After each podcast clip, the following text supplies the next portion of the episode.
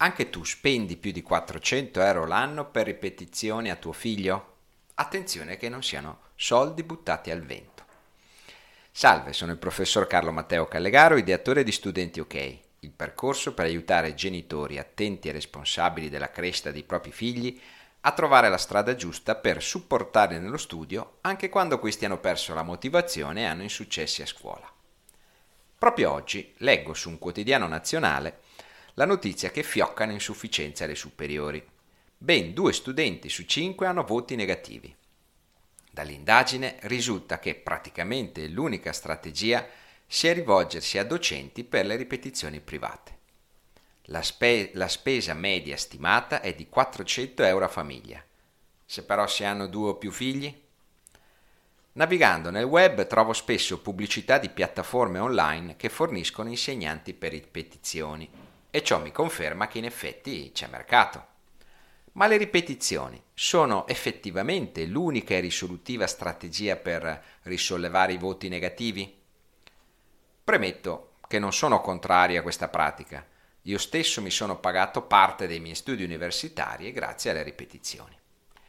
Penso però che non sia l'unica strada da percorrere e che, se si volesse utilizzarla, sarebbe bene inserire alcuni piccoli accorgimenti per renderle davvero efficaci. Ecco quindi alcuni consigli pratici per ottimizzare costi e benefici.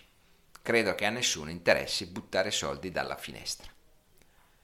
Primo, non fermarti alla prima persona che hai trovato. Anche se la tua amica del cuore ti ha consigliato quell'insegnante che a sua detta è bravissimo, non è detto che sia la persona giusta per tuo figlio.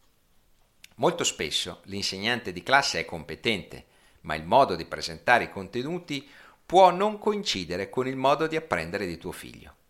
Questo accade soprattutto nelle materie scientifiche. Infatti, sempre nell'articolo si parla che ben due terzi degli studenti che si rivolgono alle ripetizioni chiedono lezioni di matematica. Questo è uno dei problemi della didattica della matematica. Quindi potrebbe accadere che anche questo secondo insegnante, per quanto bravo e competente, utilizzi una modalità di presentazione non adatta a tuo figlio. Il mio consiglio è che metti le mani avanti quando concordi con il docente il lavoro. Chiedi di seguire tuo figlio per massimo 2-3 lezioni e poi verifica se effettiva- effettivamente il ragazzo trova il modo di presentare i contenuti adeguati al suo modo di apprendere. Se così non fosse, saluta il docente e rivolgiti ad un altro. Meglio evitare di comprare pacchetti di lezioni, a meno che tu non sia certa che sia la persona giusta. Secondo, a ripetizione non si fanno i compiti. Molti ragazzi utilizzano gli insegnanti privati per fare i compiti. Così prendono due piccioni con una fava. L'ora, ben pagata, di ripetizione serve per approfondire un argomento che è stato trattato in classe e che per qualche motivo non è stato ben appreso. Fare qualche esercizio può essere utile, ma solo come esempio. Oppure correggere assieme gli esercizi per confrontarsi sugli argomenti ed eventualmente riprenderli. Il ragazzo o la ragazza o fa primi compiti e poi li verifica con il docente privato, oppure ne fa una parte e il resto a casa successivamente. Altrimenti è tempo sprecato e soldi buttati. Terzo, questo è il più importante.